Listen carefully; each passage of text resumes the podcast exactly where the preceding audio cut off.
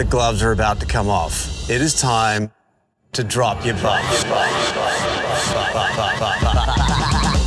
drop, drop. Come on in. Drop your buffs. You are correct. Yeah. Bring it in. Switch it. You are correct. You drop your buff. You Stop, stop, stop, stop. Sorry, Annalise.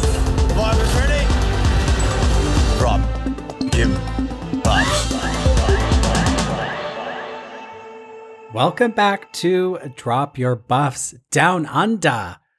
We are back. I'm Sean Ross. I'm Ricard Foyé. And I have to thank you, Ricard, for coming on. I know you've got a fever of 108 degrees. It's like you're in the Samoan jungle, but you're not. I am so drenched in sweat right now. My body hurts. Everything's bad. but I'm here. I made it. well, maybe we'll get some delirious content. We could get Ricard as Kelly uh, in this episode. No Twister, but you know. But just as thirsty. yeah, exactly.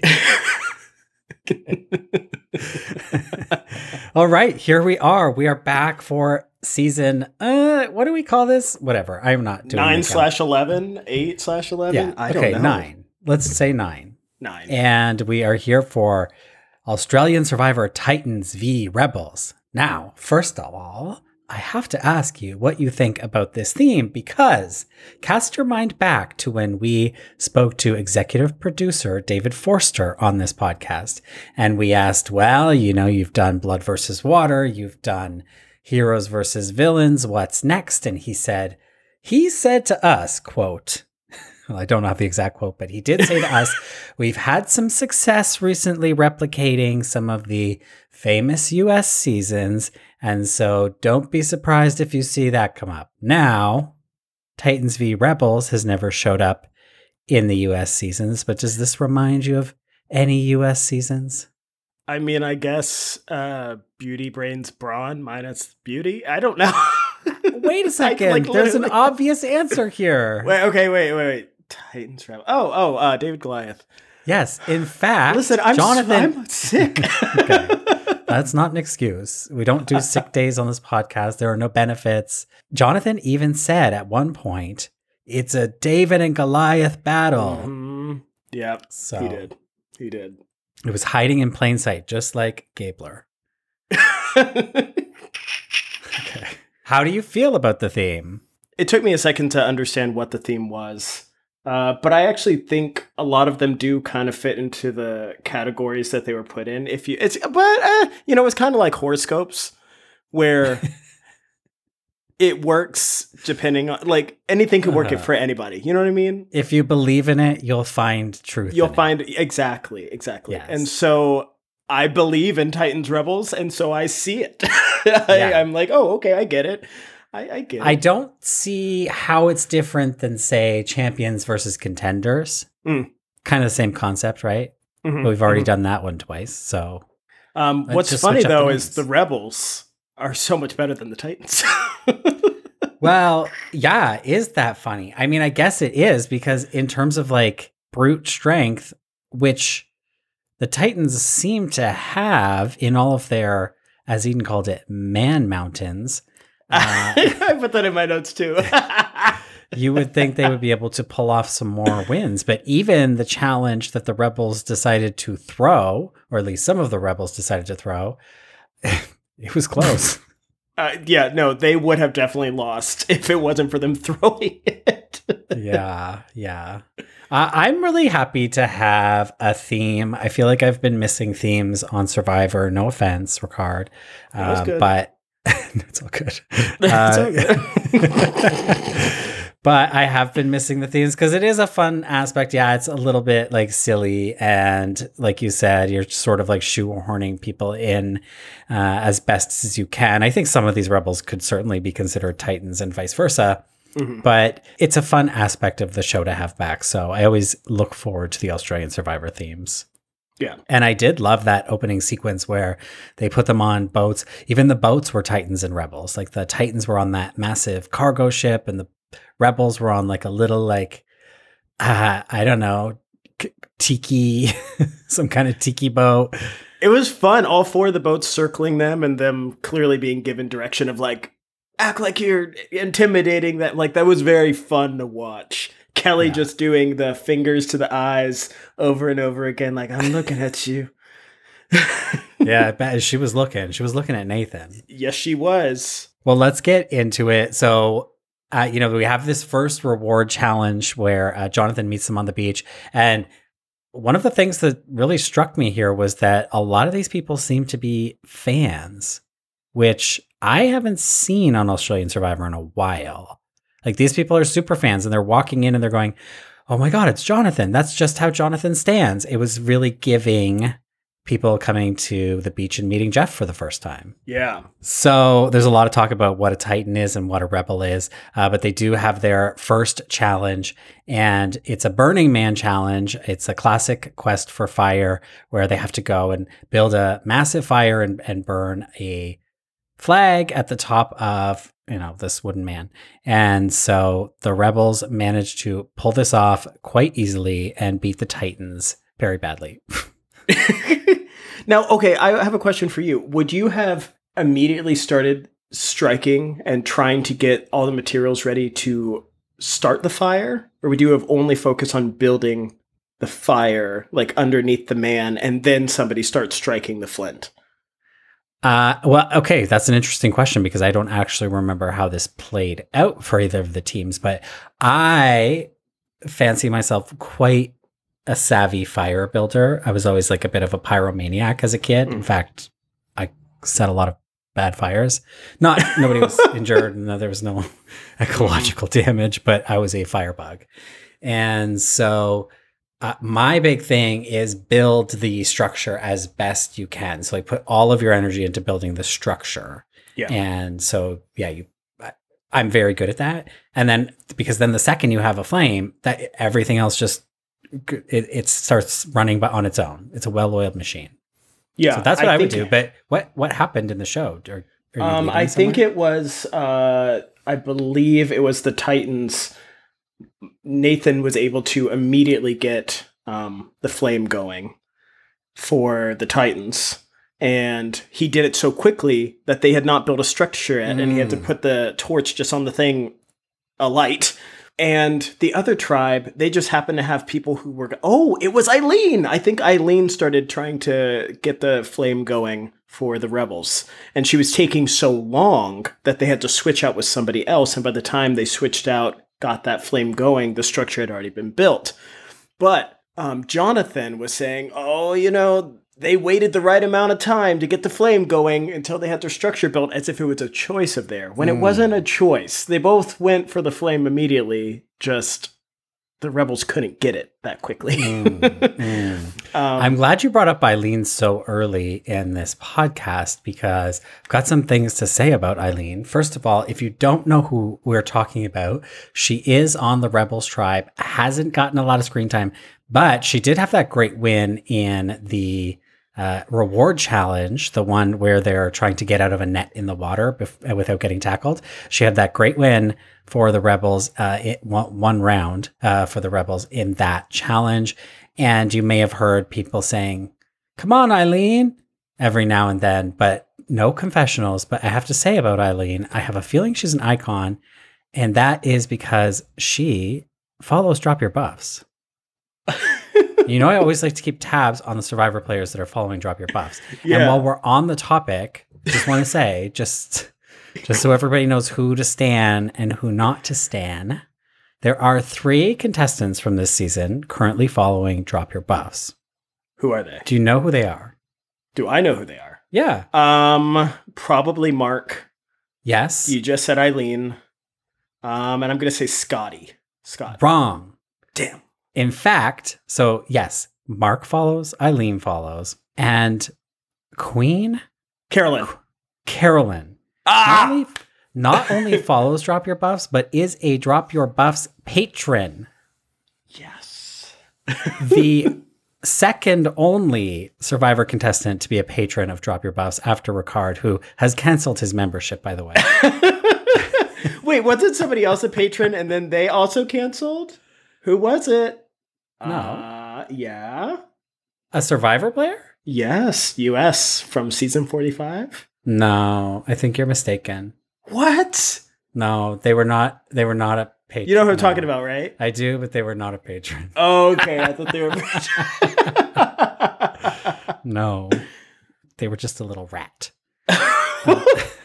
when you earlier when you said if you do not know who Eileen is, I was gonna say then you'd be in the same boat as me because I was like so confused for a minute. I it's hard to keep track of all these new I people, know. and she really hasn't had a single confessional, eh? All three episodes, not one. I will say though, they've done a pretty good job otherwise of spreading the wealth in terms of confessionals and airtime because it's just really Eileen, I would say Scott probably. And is there anybody like everybody else? I feel like I kind of know who they are. Um, there's like one of the uh, what do they call themselves? The middle age group. Oh, middle Kitty. age mafia. Kitty has had I've- yeah, Yeah, Kitty. You're right. I'm like, Kitty who is fuck is invisible, Kitty? but she's also a queen. So I'm sorry, but anybody like when I see Carolyn and Kitty inseparable, I'm like, these are the final two for me. They're iconic. I love that. Okay. Uh, Can we maybe talk about? We're going to jump around a bit because obviously episodes one to three have aired. We are covering week one, and I want to talk about some things more broadly. And since we're talking about the rebels, let's talk about the dynamic going on on that tribe because because the Titans went to uh, because the Titans went to tribal. The first two episodes, we really didn't get to spend a lot of time with the rebels until episode three. So I just want to sort of like wrap them all up and talk about what's going on the first thing being the Cuddle Crew. uh huh. So that is Alex, Sarah, Peta, and Tobias. Peta, Peta, the horse is here. Yes. Um, Cuddle Crew. I do you like all of them? I don't I like lo- any of them. I li- I like Sarah. I like the firefighter. you do? Okay, what I do you do. like about Sarah? I don't know. She just seems like a badass, but not in a like condescending way. She just she was giving Frankie vibes, but likable.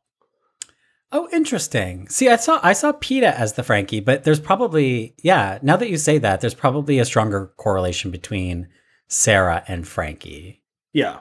I have to say, when Sarah got her backstory about being a firefighter, and there was this like, sh- there was this like ground shaking cut to like firefighter. Tr- I thought something had happened on the island. I thought there was an emergency, Oh. but then it just turned out to be Sarah's backstory.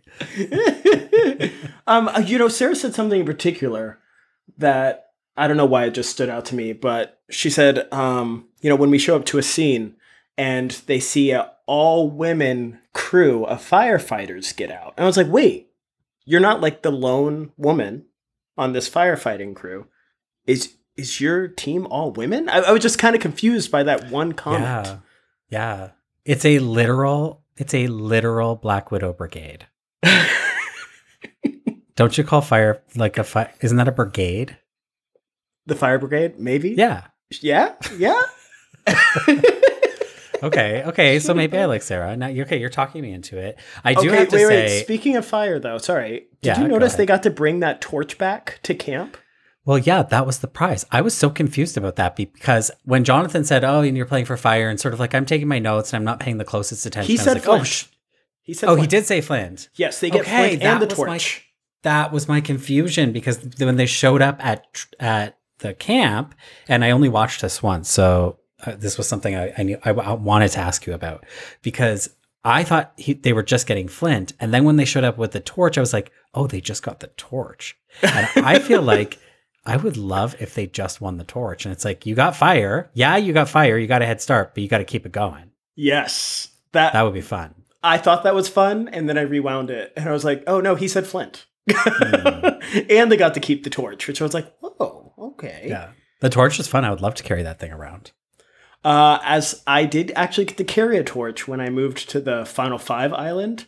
A little bit terrifying. Very hot. Very hot. Well, I'm a firebug, so I would have just taken it and like swung it around. Very I would hot. have been like, I would have been like Courtney Merritt doing fire dances on the beach. uh, okay, well, let's talk about the others here because Tobias hasn't got a lot of screen time, but I just have to say he is my trade of the season. He is my hottest man of the season. I know a lot of people are talking about Nathan. I am sorry, Tobias does it for me. And I wish he would get out of this stupid little group. I literally can't picture what Tobias looks like for the life of Oh me. Oh my god. He's like covered in tattoos. He's Oh, like him! of- Short hair. Yeah. Yeah. Okay, yeah, yeah, yeah, yeah. Okay, okay, okay, okay, okay. And you know what I like that's a bit subversive about him is that he didn't wear a Speedo. He wore Mm. swim trunks. I mean, granted, they're like a two inch inseam, but he wore swim trunks. And I feel like that now that intrigues me almost even more. Obviously, I would like to see him in a Speedo, but Mhm. he's leaving something to the imagination. And I find that intriguing. okay.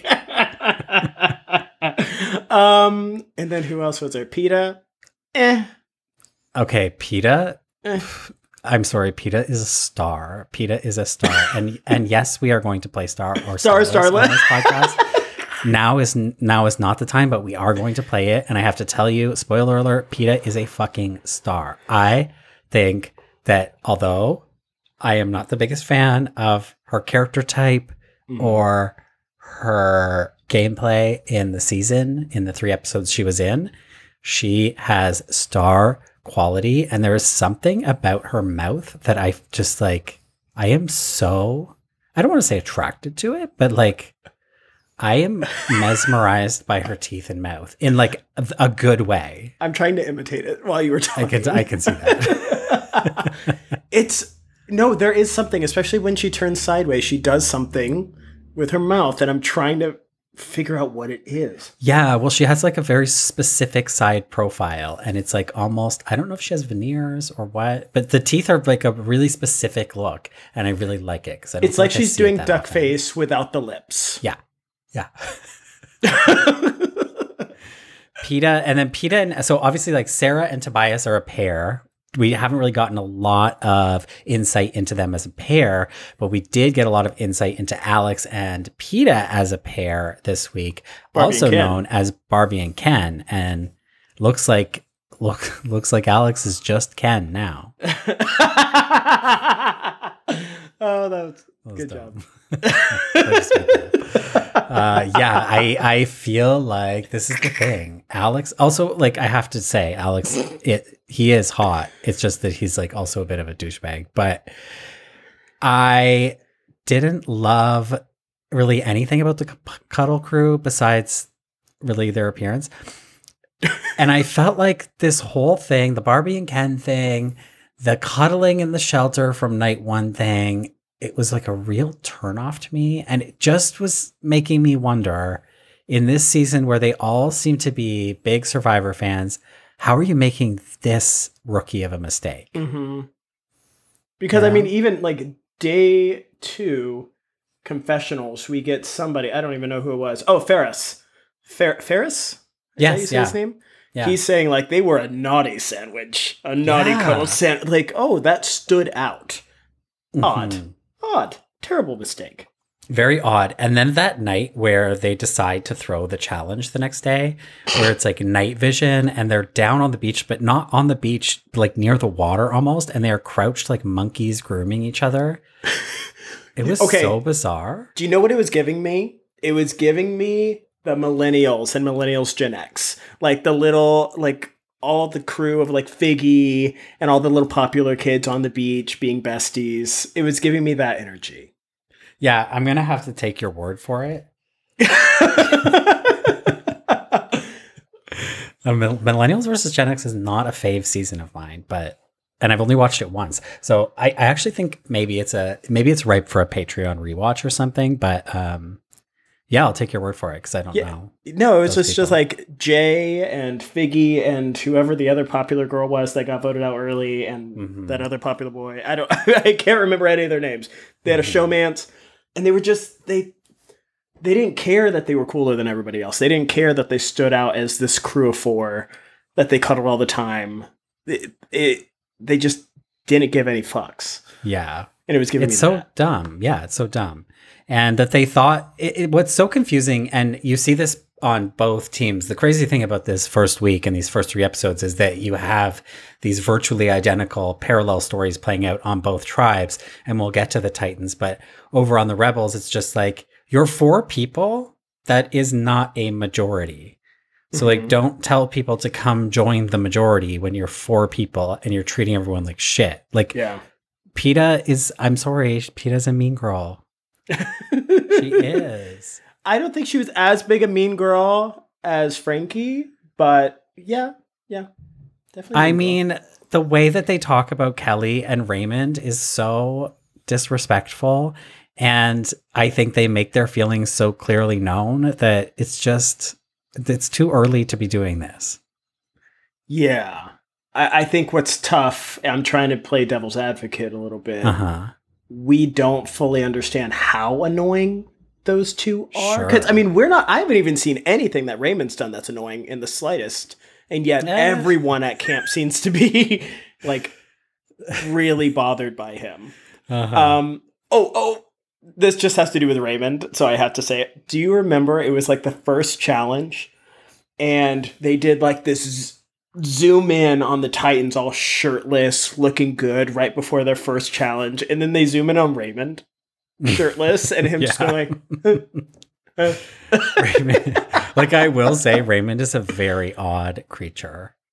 And I say creature because that scene of him running through the jungle idol hunting was so bizarre. This is going to resonate for maybe one listener, but there's this movie I love. I, it's one of my favorite movies. It's a French movie. It's called Holy Motors.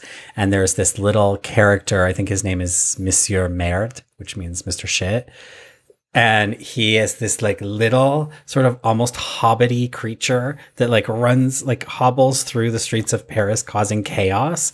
And uh it- he is he was literally giving that running through the jungle. Maybe i will do a side by side meme uh, of this for the instagram for people because it's it was like uncanny but the way he's running through making eye contact with the camera and like hunched over it was so odd. And then when he came back to camp and they had asked him about like what were you doing? So Ray, what were you doing looking for an idol? And then he takes he takes a Julie from Survivor 45 length sip of his water.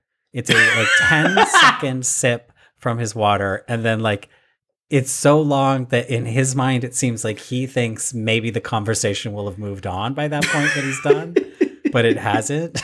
uh-huh. It was just very strange behavior. yeah. I like him. I like him. Yeah, I, I I want him around. I don't want him going anywhere because he is such a wild card. Can we talk about Kelly though? Because I feel like we're speculating a lot about Raymond, but I feel like we got a lot of information about Kelly to work with. Okay, so here's my problem with Kelly. Now, and uh, this might I might just be biased here. I actually feel like Jonathan didn't even know how to interact with her at the third in the third episode when she made that comment of like, "Is he single? Can we do a tribe swap?" He kind of seemed a little bit speechless for a second, and then thought about it, and then played into it. I have a problem.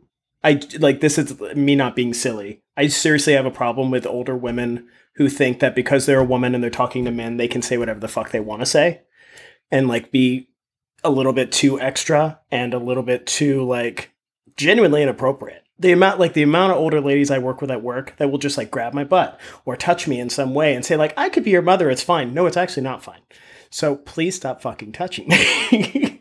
and she gives me those vibes and it I don't know, it just bothers me a little bit. Wow.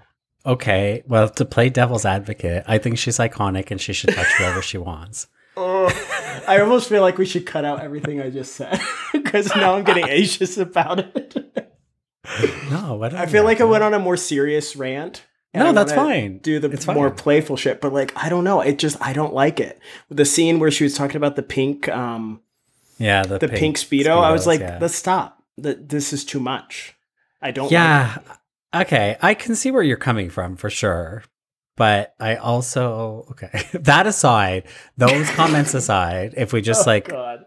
if we, uh, uh, what, what do we say? Separate the art from the artist. If we separate the art from the artist here, and we talk about some of her other greatest hits, like suggesting they play Twister, yes, which also maybe is a little sexual. Um, but I just feel like Kelly, she's coming in this with such a almost like a Carolyn from Survivor 44 level of Mm. enthusiasm and wackiness. But I do think there's something also a little grounded about her. I think she gets how other people perceive her. She is a psychologist. She said she's going to keep that secret. I feel like like this woman is not an idiot. And I feel like there may be a lot of game left in her if she can just sort of find a comfortable place socially in the tribe. Oh, I totally agree. I honestly, uh, especially with episode three, it feels like everyone else is so they have such a clear idea, even though it's wrong. They think they have a clear idea of who she is, Mm. and they think she's a mess. They think she doesn't know what's going on. They think she's like paranoid and freaking out. Every single, all those little moments in the third episode before Tribal, where she's like, okay, pre- pretend you're consoling me, pretend you're consoling me. If you really pay attention to the person she's talking to, they actually are saying things to console her as it it's like they don't really understand she's playing an act. Mm. And she is so aware of what she's doing. She knows the energy she's going on giving off. She knows that she's trying to do this to make Peta feel a certain way, to feel more safe and that she's like in distress. But then we have Ferris and then we have um Eileen and uh what's that dude's name that works in loss Garrick? prevention? Garrick. We have all of them being like, "Oh, she's doing too much. Oh, she's getting stressed out." It's like, "No, she's actually very very calm. She's putting on an act right now." But nobody, Yeah. even her closest allies don't seem to see that it's an act. Well, I guess that's my question is, and the editing was pretty wild on this whole thing. And there was that like absolutely incredible sequence where I think we're hearing her confessional over it. And she's like fretting alone and sort of like rubbing her forehead and looking down. It almost like she seemed like she was practicing the moves, mm-hmm. but I think people could see her when she was doing that. Um, but I guess the question is, was it over the top? Yeah, it was over the top. Okay. like, should the Cuddle Crew have seen a blindside coming based on that behavior? Um, I think it was if it was from anybody else, yes. From her, it seems pretty believable. Yeah, Which is why the I was- thing, yeah. Which is why I was just like, oh, th- she's so wild all the time that even her close people, she's saying to them, I'm pretending to be upset. And Scott is like, I promise I got you. He's like saying this to her, trying to console her. And it's like, she knows. this is an act. Believe her. hmm And then we have the whole crew of Ferris, Garrick, and the Kirby and Rihanna's. And I think let's touch down on them a little later uh, as we Mm. get to episode three, sort of sequentially. But we are jumping around here a bit, but that's okay. I want to flip over to the Titans and talk about that dynamic because, again, it's similar. So you've got the man mountains and woman of Nathan, Jaden, Frankie, sometimes Winna. Winna sort of like Mm. sometimes he's voting with them, sometimes he's voting against them. And then I feel like it's a little more complex here where you've got them and they're essentially like the cuddle crew of that of that tribe. Yeah. And then you've got the V's. Oh, yes, the V's. Oh, the V's Oh, are stars. I'm obsessed. I'm obsessed Which- with them. Do you have a favorite V? Oh my gosh, it's really tough. So I Not to pit women against each other. No, no, no, no. I love Viola so Mhm. so much, but I specifically there was this one quote from Valeria where she was like, "I I didn't come here for a showmance, but," Mm. and then I was like, "Wait, are you a lesbian? Wait, are you actually into Viola? like, what, what's happening here? I need to know." I love Valeria. I love Me too. And and honestly, anybody who comes on Survivor wearing what she's wearing deserves to go to the end just for the misery of it. and she has she had a lot of awareness about herself, especially when she was like, "Oh, they're gonna think, look at this dumb bimbo." Yeah. and I learned some things from her. Don't smile in Russia. I knew that. People will think you're weird. Would like to see Kelly in Russia. Not, you know, not, not in like a, that's not, I just mean because she's weird. I would like to see what Russians think of Kelly, is what I meant. By that. I see.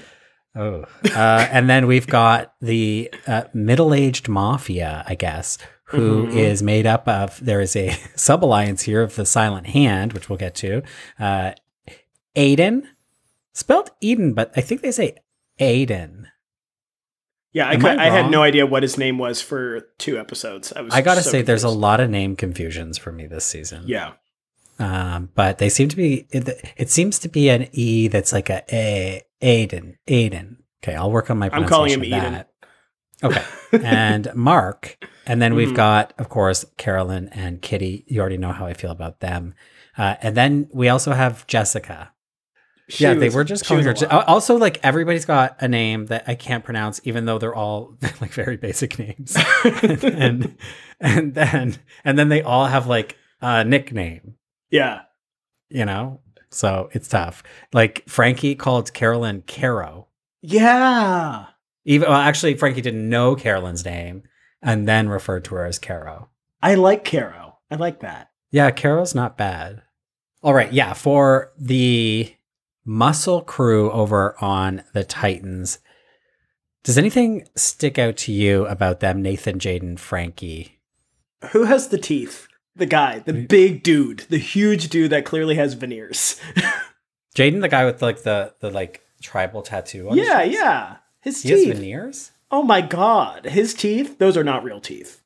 I can't even picture them. Oh my, they are the whitest, largest things I've ever seen. Not the teeth shaming on this podcast. Shaming? No, they're beautiful. They're oh, not we real. like them. Yeah, they're beautiful. They're great teeth.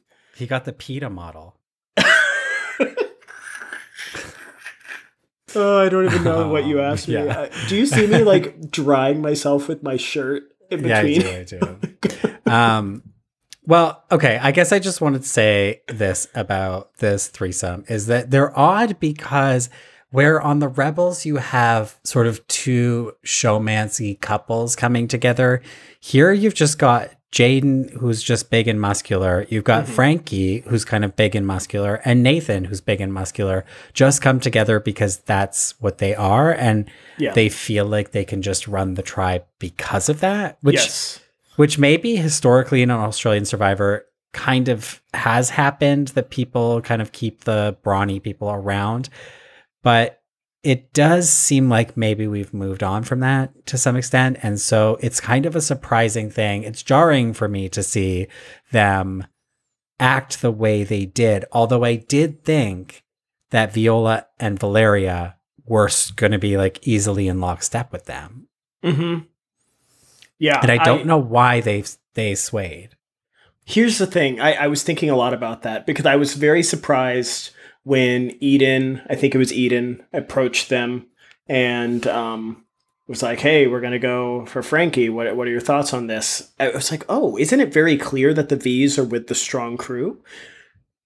Maybe that was just a little playing with the editing, and they were Hmm. never really tight. And the only interaction that they actually had was like pretending to be with the strong group, and they just like really amplified that with the edit because it seemed a little bit too easy them flipping. Mm. And I think, especially with Valeria, I, I feel like she is making really good relationships with everybody.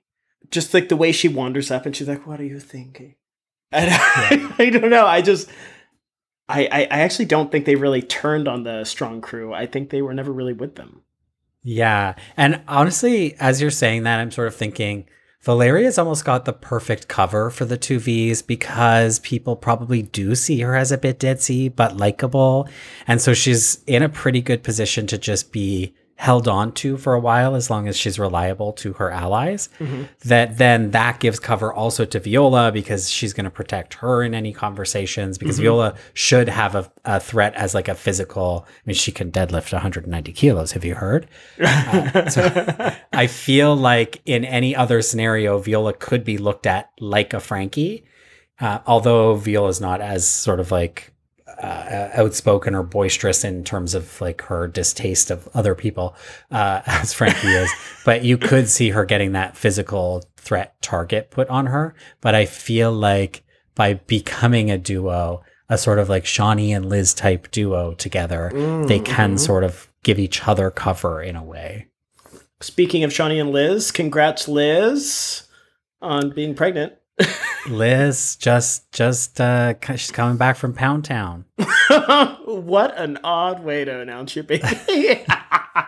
It's honestly iconic. And then this is all going to lead to in 20 years time, uh, you know, the the generational season of Survivor where Liz's baby can play with Shonee's baby and we can have a whole new Spice Girls alliance. uh huh. And maybe we can get Rob Boston's kids in the mix.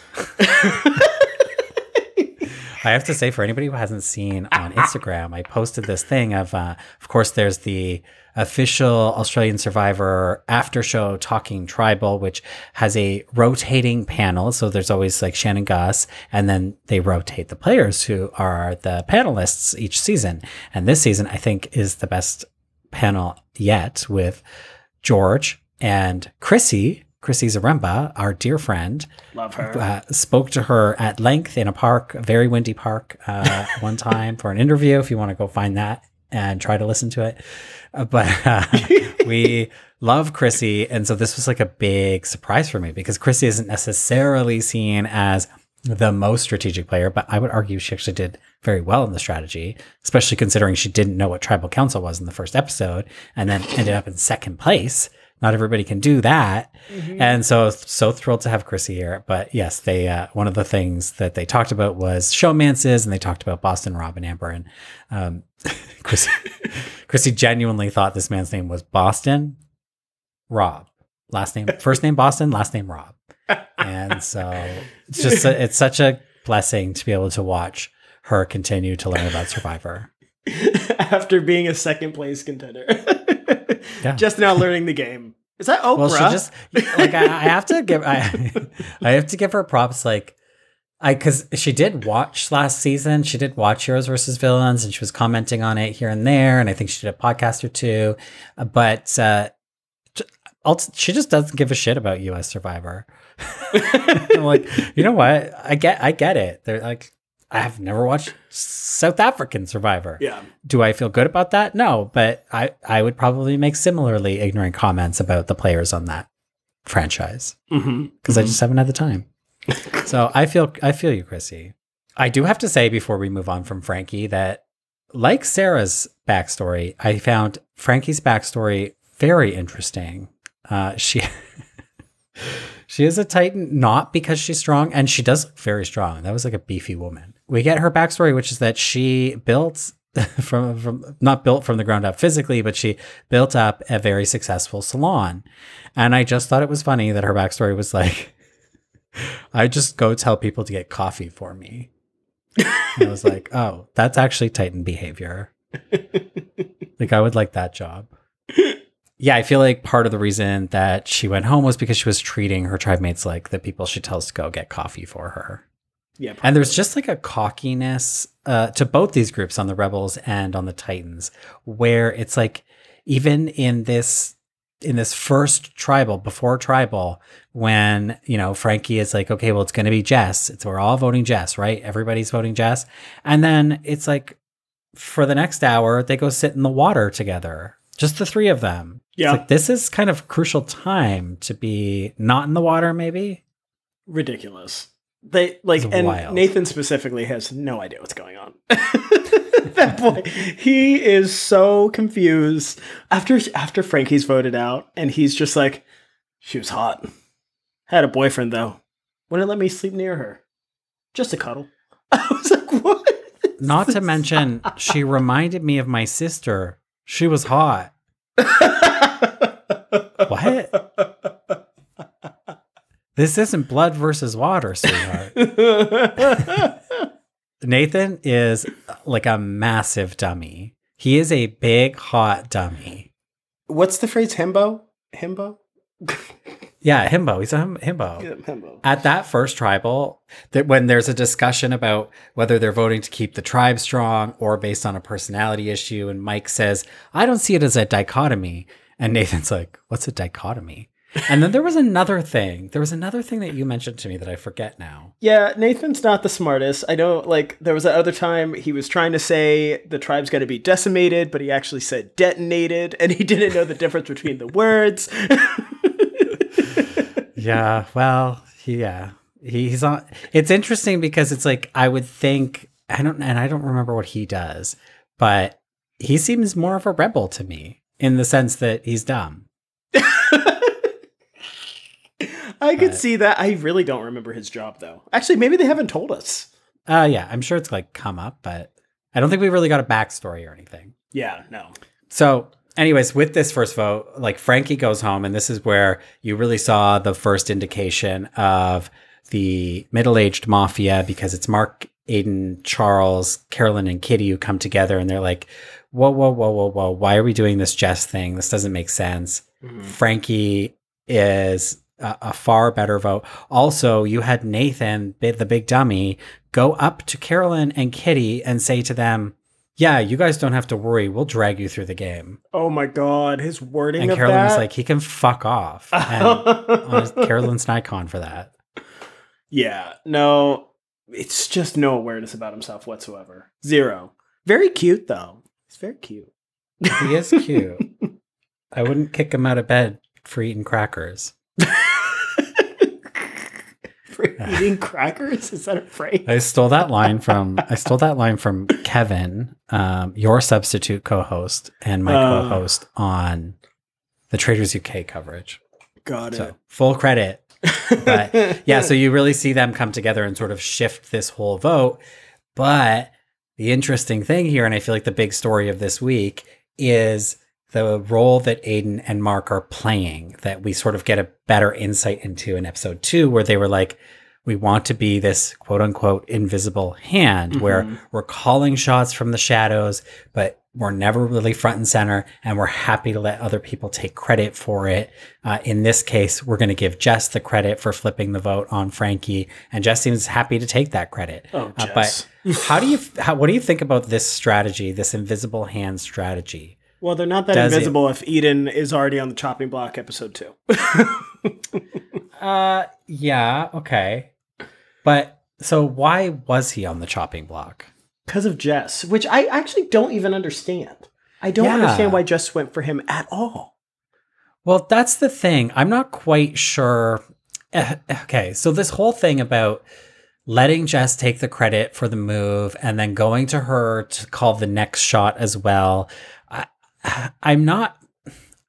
I I like it in theory, but I just don't really understand what to make of it as I watched it play out because in some ways, Jess did call the shot on that first vote against Frankie. And so like the idea of where we where we attribute the credit to or who we attribute the credit to for a move like that, yeah, sure, the middle-aged mafia did come together and agree to go on this vote and sort of rally other people to it, but it seems to me like it was Jess's idea. Mm-hmm. And so, like, does the credit go to the people who put in all the footwork to get the votes rallied? I don't know which votes they got or who they swayed versus who just swayed, etc. So it's like it does feel like more of a gray area than the show presents it to be. Yeah. Um. If if Jess has more credit in the move, and it's presented to us that Mark gets more credit, I don't.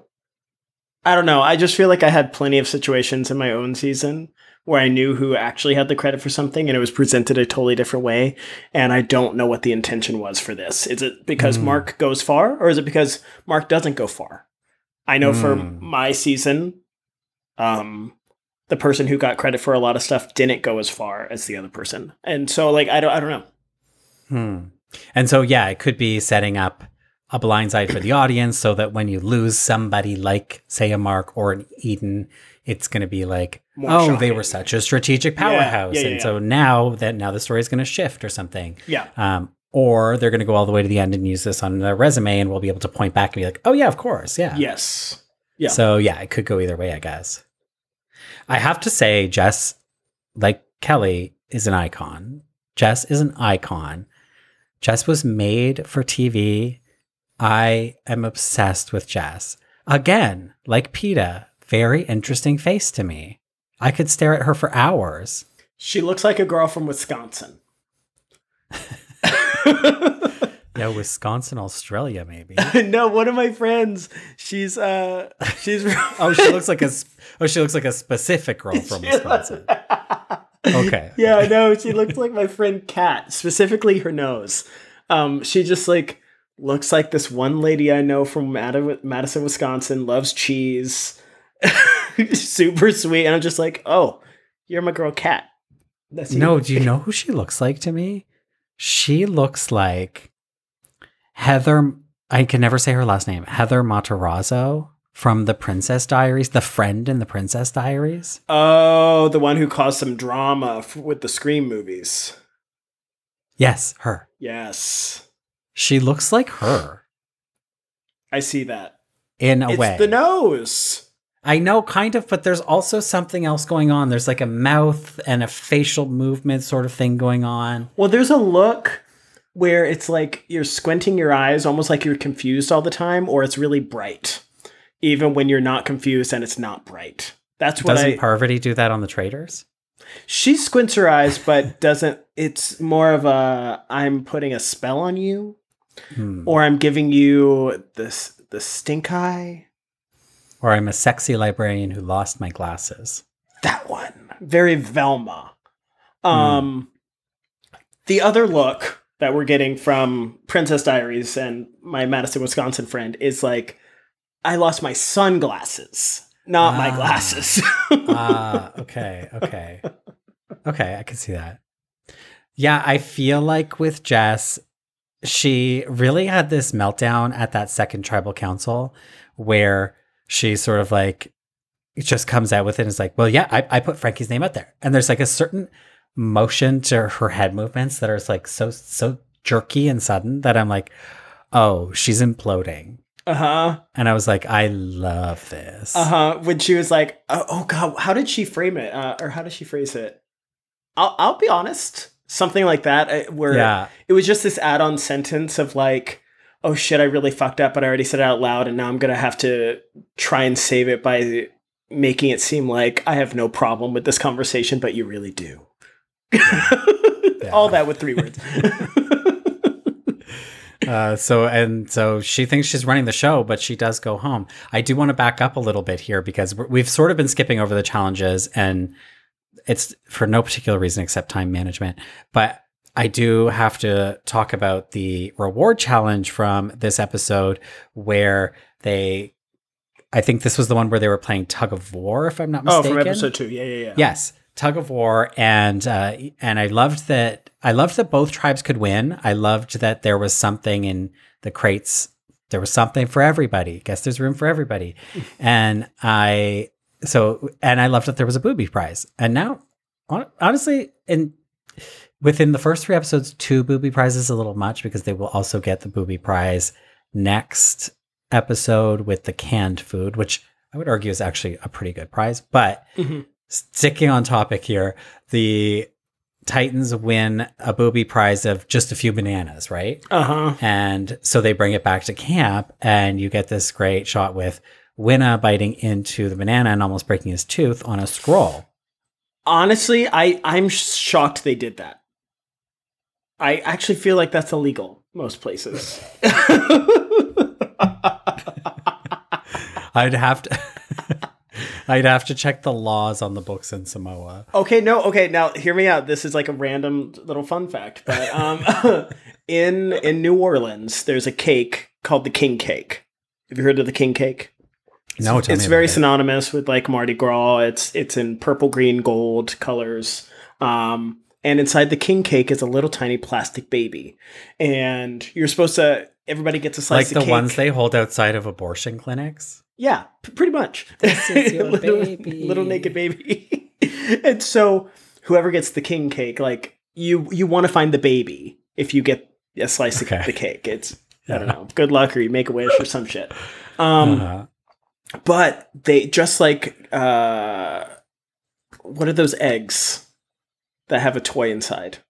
Kinder Surprise. Kinder Surprise. You can't have those in the US anymore. I know. The That's pro- because you live in a fascist country. because the prize has to be separate because you can't have something inside a food that you could potentially bite and break your teeth or choke on.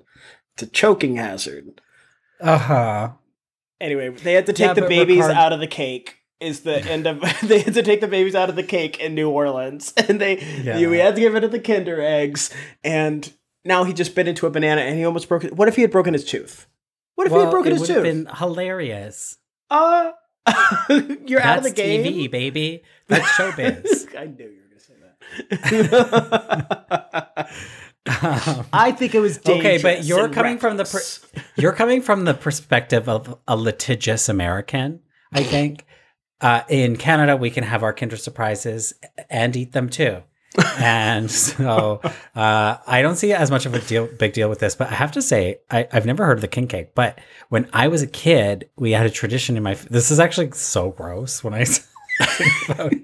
We actually had a tradition in my family where when it was someone's birthday, my mom would bake the cake and in the cake would be hidden money so like coins. Like coins would be baked into the cake. And so like if you got like the loonie like the dollar coin then that was like the big prize. But there might be like quarters and stuff like that. I don't know if they were washed in advance. I don't know if the baking kills any germs but like Oh my god! it was like the it was like 1990 people were not thinking about we didn't care. I survived. I didn't break any teeth. But that was like a similar similar concept. What's a loonie? It's a do- it's a one dollar coin Oh, okay. we have toonies as well oh, that's cute. yeah. Okay, so yeah, he he finds this clue. He finds the idol. Also, there's a really funny scene between him and Jaden in the water where he's like, the clue was about the peninsula. The Peninsula? Jaden's like, the what? Peninsula. and I almost thought like, oh, these are too dumb. This is like a Mensa convention. they are never gonna figure this out. But sure enough, he goes, he finds the tree immediately. See, I was so stressed out because what did it say in the clue? Before your clue is, or before your reward Mhm. is washed away. And I was like, this stupid motherfucker.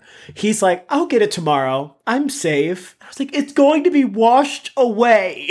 you have to get it now. It Ugh. looked pretty securely tied to that tree for something that was like alleged to be washed away. Yeah, it wasn't going anywhere because he did get it the next day after the tide had already come up and gone back down. But I, I was stressed because I take words literally, Mm. and I he thought so, I thought for fuck. sure. I thought there was. I thought it was time sensitive. Yeah. Hundred percent. All right, let's move into episode three here, where I feel like the big story to emerge is the dynamic shift happening at the rebels tribe camp because we have and in classical Australian Survivor, like it becomes very clear very early on who's going to win and lose immunity uh, because we don't check in with the Titans virtually at all, uh, except for like, okay, I'm jumping around, but this great scene of Viola doing Carolyn's hair Uh huh. and, and Valeria being like, I want, I want th- three braids, so I look like dragon. Love like, her. Okay, I'm not get, I'm not seeing the vision, but I believe you. I. I just love her. I love her. Over at the Rebels camp, we have Kirby playing both sides, which I would like to talk about because Yeah. Kirby comes out of nowhere to become a character Out of fucking nowhere.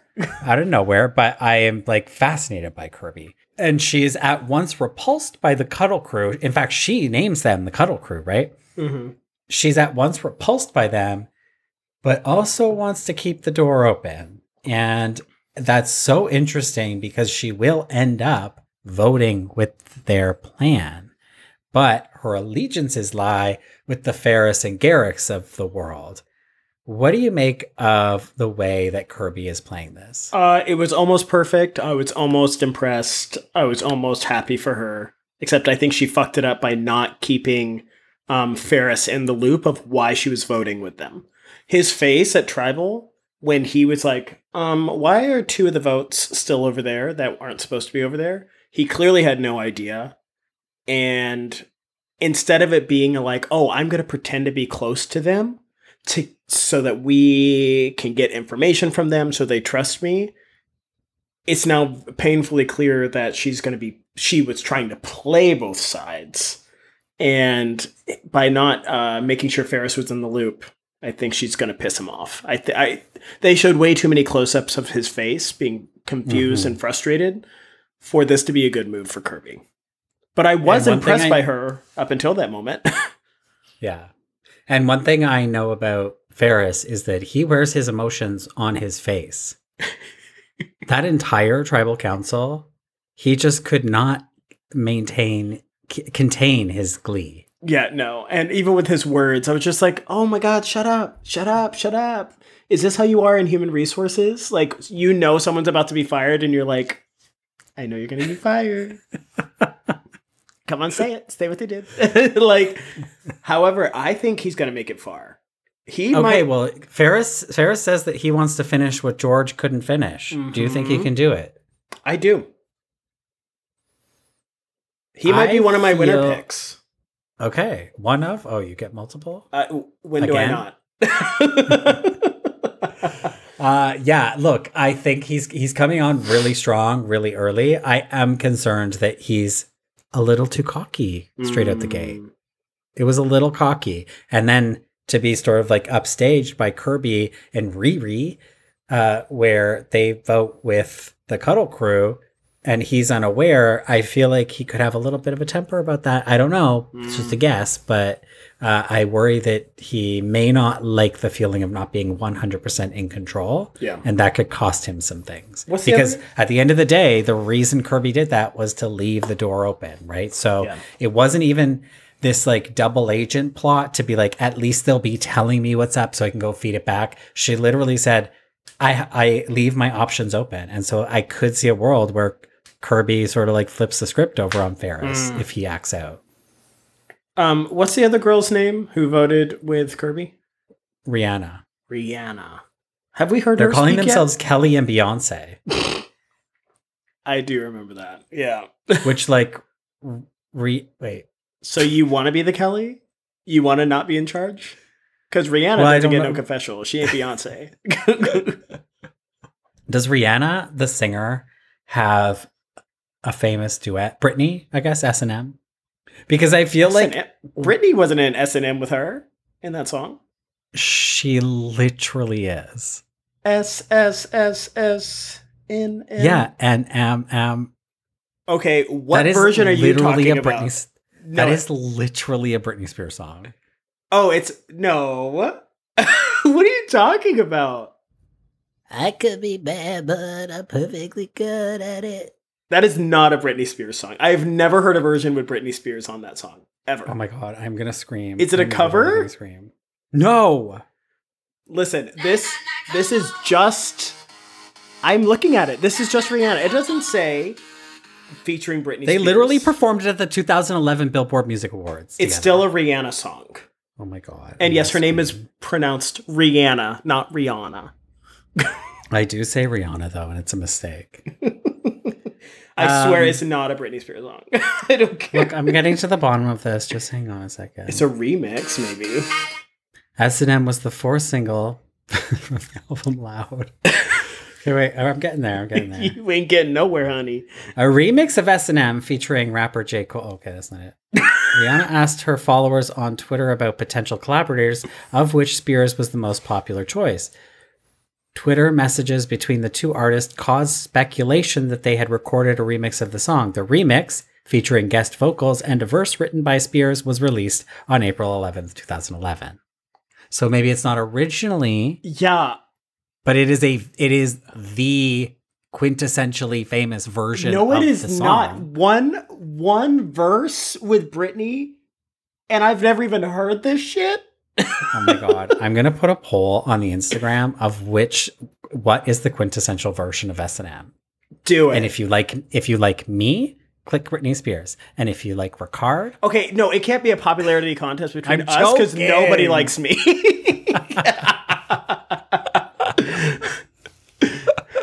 okay, if you like me, click Britney Spears. If you like Evan Ross Katz, click Rihanna. Okay. okay. all right. No, back to. But uh, all I'm saying is her name is literally Rihanna. Sh- so they they shouldn't be Kelly and Beyonce. They should be Rihanna and Britney, Got it. or like or another famous collaborator of Rihanna. Don't ask me who. Not Britney. Paul McCartney. okay, that song is so I know good. it's a good song. It's a nice song. But okay, here's the thing about the Kirby vote, getting back to business here, is that even if she did tell Ferris that this was her plan, would Ferris be okay with that? Because basically you're being No. like, hey, so by the way, I'm going to put myself in a better position than you in the game. Is that cool? Yeah, no, he wouldn't. Either way, it's bad. Yeah. I feel like she was banking on like not all the votes being read or something where maybe she could skirt under the radar, but she should have known better. Um Mm-hmm. Yeah. I don't know. I don't know what she was doing. It- it- what's wild is she even specifically says like Ferris will be happy. She says something along the lines of like this will not bother Ferris, which confused me. It's like is it just because Ferris is getting his way? The person he wants to go home is going home because that's not enough to some people. They Mhm. want allegiance. And this is your first vote working together. And if you didn't vote the way you said you were going to, doesn't matter if the person I want to go home goes home or not. I'm still going to be pissed off at you. yeah. I can't trust your ass. I feel like a vote is very valuable, yeah. especially when we're drawing lines in the sand. Like I didn't go home my first vote, but somebody voted for me, Jeannie, and I never forgave her. I will never. Oh, trust me, I know. I've never heard the end of it. I would love to talk about the reward challenge from this episode. I touched on it briefly, but in the reward challenge here, they had to escape a net in the water while uh, their opposing team was tackling them. And whichever person got up and out of the net first won a point for their team, and the most uh, would win the uh, the f- alleged food basket that Jonathan had prepared for them. And so there's just a couple moments here I wanted to point out. One is that we had this great moment uh, where Eileen won and it got out, uh, and the the matchup was uh, Kelly and Eileen for the Rebels, and Carolyn and Valeria for the Titans. And when people talk about a mother off, this this is what they mean. Phenomenal. And it Oh. went on for so long. They were exhausted. Exhausted. I loved it. And I I love I mean, I love Valeria and I wish Valeria had pulled out the win here. But the fact that Eileen beat Valeria was really fun to watch. I loved it. it was a good fucking fight. And like Kelly versus Carolyn, Mhm. like that that is Sandra versus Parvati level. Minus the braces. honestly. Yeah. Uh, and then you had that great moment with Mark where he just he avoids all contact whatsoever with anybody and just swims up and climbs up over before anyone touches him. Um, so that was a great one. But the one I really wanted to talk about was the Battle of the Speedos, as Jonathan called it, which Uh-huh. was Alex, Tobias, Nathan, and Jaden. Yes. And there was this moment at the end where they get out and they all sort of like have this bro out hug. Mm-hmm. And one, they should have just kissed. Yes. And two, there was this comment from, the I blonde believe, guy. Raymond. Raymond, yeah. Raymond. And he said, Well, that looks like that's a future alliance. Mhm. And honestly, that was the first thing Raymond said that made sense to me. Yeah. And I wonder, like, I know we talk about the edit a lot, but I wonder why that was in the edit. yeah. I mean, yes, sure, they were going to move towards toppling that Cuddle Crew alliance in that episode, but is there more to it? Because also, I feel like when Nathan went back to the Titans tribe, he was like, I can't wait to get over there and Mm. get with that Cuddle Crew. Well, it has to be one of two things. It has to be that that conversation or that potential alliance is brought up to get one of the boys out before merge, before tribe swap, or that's just foreshadowing that all of them make it there and they all end up being an alliance in the future. Oh my God, I'm getting Blood versus Water flashbacks Oh, of the All Men's Alliance. Yeah. yeah. Oh, you know what? Uh, I now that you're talking about blood versus water, I'm just thinking about um Sam Gash and I think about Sam Gash every day. every day, every day. Mostly because I watch her videos of her running every day. I love, I love her content. um, what's it called? She runs Her trails. her trails. Um, they were talking a She lot of she runs. They they were talking about a lot. I don't know why that just made me think of something from Real Housewives. There's an organization called um, Homeless Not Toothless. Have you heard of it? No, what do they give? Like dental care to Dental care to homeless folks. Yeah, Oh. but everybody makes fun of the. na- Anyway, never mind. Um, no, I'm going on a tangent. Give Paranoia. Winna their card. paranoia. I hate when people say the word she's getting paranoid, she's getting paranoid when it's based on Hmm. actual like something really is happening. To me, paranoia is when nothing is happening and you're just like freaking out about nothing. They said it was Sam, like, oh, she's getting paranoid. She's getting, like, no, they were going to vote you out. You were on the right trail. You weren't being paranoid. You were being aware. And they were saying that a lot in episode three with um, Kelly of like, oh, she's getting paranoid. She's getting paranoid. Like, no, everybody's saying her name. People actually do want her to go home. This is not paranoia. This is awareness. Mhm. And Mhm. I just really hate when people throw that word out to discredit someone to, or to make them seem crazy. That's all. Yeah. That's my rant. Yeah. but it reminded me of Sam No, because they said it about point. Sam um, Oh yeah, you're right. a lot. Yeah. So this prize, this this alleged booby prize, Mm. I keep saying alleged, like I'm talking to like I'm talking to Charles, who's a lawyer. Um, but they they win they win this food basket and it's filled with canned food, and they're like, oh oh Jonathan, I think this is the best reward you could ever win. Am I wrong? It looks pretty good. I, I mean, canned fruit sucks, but if it had all been spam, fine. I literally am obsessed with canned fruit. Ugh. It's a staple part of my diet. Do you see they have rice and beans? They have rice and beans. That was their staple. Yeah, Like, well, Jaden made a comment about how he wished he had his rice and beans. So yeah, I mean, they're not going hungry, but Yeah. I I just feel like with a lot of food rewards, it's like we have to eat all of this today, or it's going to go bad, Mhm. or it's fruit and it's only going to last a couple days. Here they have meat in cans, they have fruit in cans. Granted, they don't know what's in the can, so it makes it a little tough to plan out. Mhm. But I was so shocked to see them just like opening up the cans willy nilly, like on the spot, Yeah. because they should be rationing those. You can actually, they're fine. They can be in the rain, they can be in the sun to some extent, probably. Yeah, I thought this is a great reward, and everything's probably like good. Jaden, he made this funny face because he wanted the spam. And when he Yeah. wasn't given the spam, his lip did this little quiver of like, and it reminded me of Sasha Colby when she was when she You're was. the only person to ever compare Jaden to Sasha Colby. it reminded me of Sasha Colby when she's watching. um You better walk that uh, um, Anetra. Anetra. Yeah, Do you know what? Do you know the exact scene I'm talking about? Anetra's doing her little duck walk, and I she's like, really watch "What?" that season. Oh my god! Even if you haven't seen this season, there's this scene uh, where Anetra's like, "Do you smell that? Is that my pussy?" it's burning, and then they zoom in on uh, Sasha Colby, and she does this little lip quiver, like she's saying something but not. It's hysterical. Anyway, Jaden kind of made a face similar. I'll shut up now. okay, noted. Maybe ma- for consideration for the meme cap, uh, but. I'll send it to you. No, I'm not. yeah, send, send me the clip. Like, we'll see. And uh, I did want to talk about, we did talk about how the Cuddle crew decided to throw the challenge and that they did throw the challenge in like the most obvious way. I mean, the way they were watching Tobias try to allegedly sling the, the the balls off the like through the slingshot thing. Uh-huh.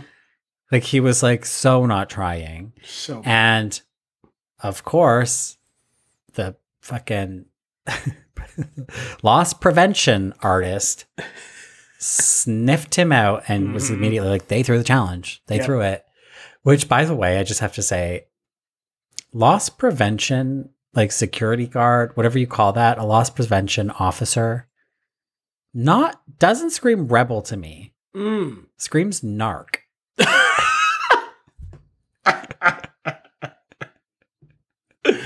Rebel would be professional shoplifter. Ah. You know? Like he, right. Garrick is the man. yeah, He is the establishment. yeah. But I like him. I like him. I do like him. He looks very tired, but I like him. He's like I think what's good about him is that he is not like a I can't remember his name. Who was George? Who was George's ally, the old man from last season? Juicy? Pilot. Oh, oh, oh, oh, uh, pilot uh, Dave? No. Why do I want to say Pappy?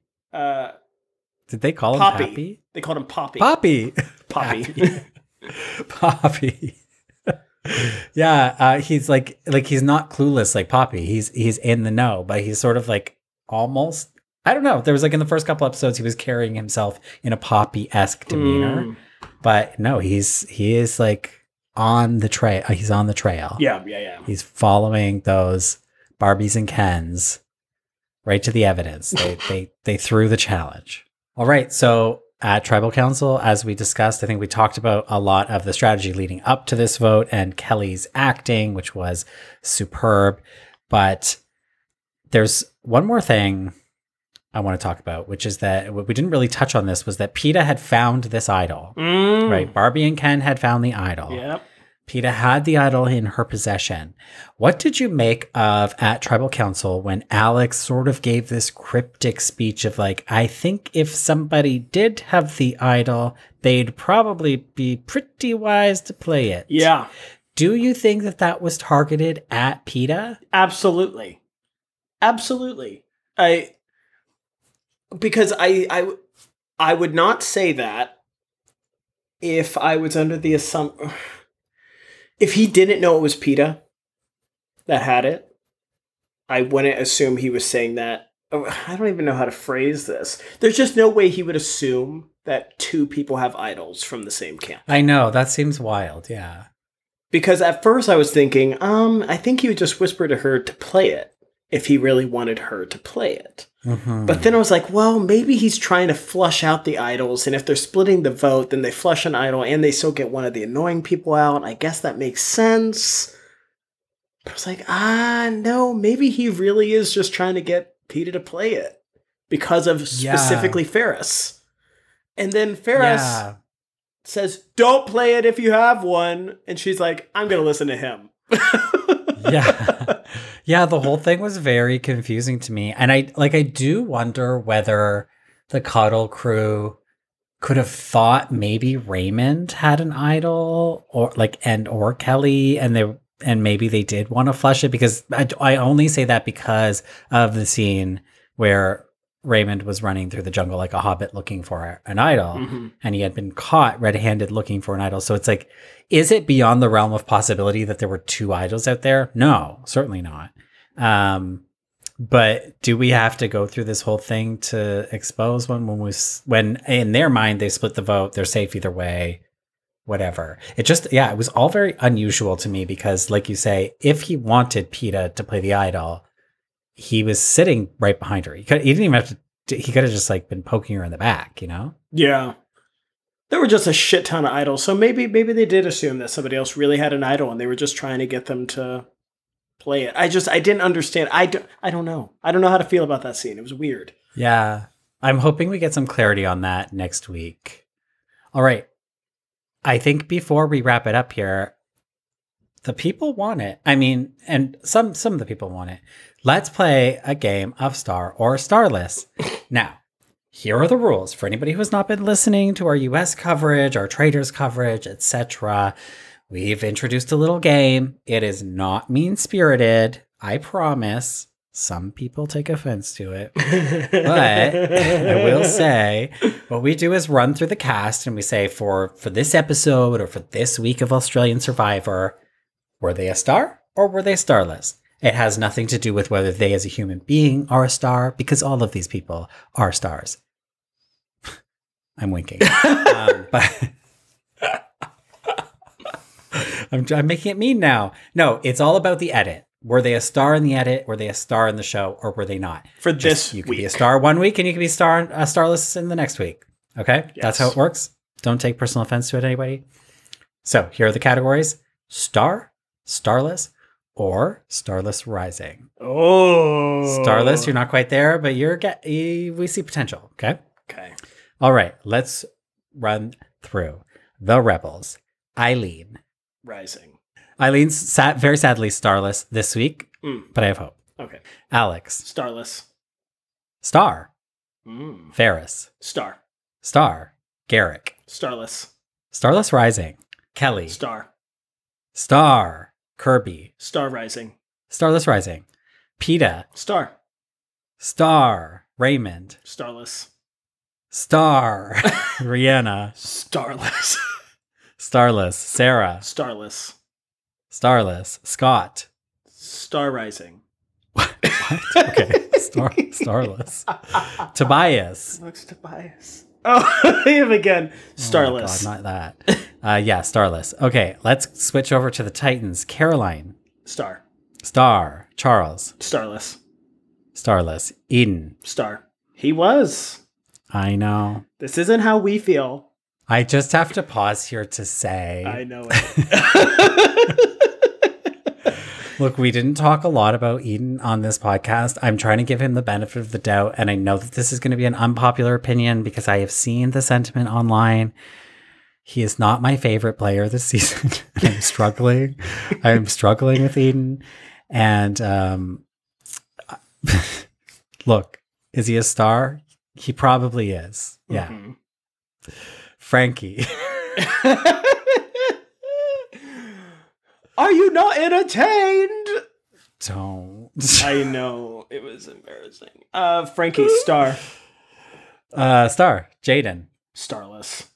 Starless Rising. Oh my god, his teeth. Oh, Jessica. shut up! I'm just seeing them for the first time. Jessica. Star. Star. Huge star. Supernova. Gone too soon. Kitty. She doesn't even know it, but she's a star. Did you say she doesn't even know she's a star? She doesn't even know it yet, but she's a star.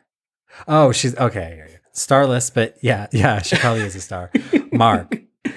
Star. Star. Nathan. Ugh, dumb star. Star. Valeria. Star. Star. Viola. Star. Star. Winna. Starless. Starless Rising. Mm. What about how Mark can talk to Winna in Thai? So random. I know. I love that. That's like a special connection, I feel like. And yet, Winna has no interest in that side of the tribe. No. well, no, it's not true because uh, in the first tribal, Winna voted with the Muscle crew. In the second tribal, he voted against them. So, like, um, I think Winna's like fluid. I, I'm really, I'm going to be keeping my eye on Winna. Uh, I have to say, I know, like, not to end on a negative note, but the Aiden, "Are you not under entertained?" quote was uh, an absolute low point for me uh, in this first week. I physically recoiled. There's something I haven't quite put my finger on it yet, but there's something I'm not comfortable with about Aiden. Um, and I, that, I know that sounds mean because it's personal, but like, the, I don't know the whole movie buff thing. Um, it's like I'm a movie buff and I've seen every film and every TV show in the world, but the ones I'm going to reference are The Godfather and The Gladiator. That gives me a bad that that gives me red flags, okay? I want you to be referencing before sunset, before sunrise, before midnight. Holy Motors. He should be like, "Oh my god, Raymond looks like the thing from Holy Motors." uh-huh. now that's a film buff. Um, but look, know, I'm going to give him the benefit of the doubt. it just kind of gives me um i've pre-planned this to be a star and uh Hmm. it's giving um i'm going to make every moment i can about my screen time um Oh, work hard. Let's not go there. Uh, just cut it i didn't i was just thinking i don't even know what i did that. I am. you made your bed, lay in it, as Beyonce once said. the thing is, you can do that. You can pre-plan. You think George made all of that stuff up on the spot? No, but George was good at it. Mm. And I'm not, I'm just not buying it from Eden. But look, I'm going to keep an open mind, try not to be mean. I've gotten in a lot of hot water with the US Survivor contestants. So I'm just going to breathe and maybe Aiden will grow on me. Okay. I'm leaving the, I'm like Kirby, I'm leaving the door open. luckily he doesn't bother me in every confessional i actually find some of his confessionals enjoyable Yeah. Agre- yeah. Okay. Yeah. There we go. Yeah. go. Compliment sandwich. yeah. Well, I will be putting up a meme cap from week one. Ricard, do you care to choose a little emoji Oh, um, Remember a dragon. game? Oh, for Valeria's braids. Yeah. Is there is Okay, there a dragon? Yes, of course there is. I think there might be several dragons actually. Oh, there are two. There's think the one I think we of let a full people body. choose the one. Oh, okay. Oh, how about this? If you think that the quintessential version of S and M is by Britney Spears and Rihanna, Rihanna, Then- uh, then you choose the full-bodied dragon. no, I And want the full that the- body. I want the full body. And if you think that the quintessential version of S and M is by Rihanna solo, then do the face. There we go. You're so annoying.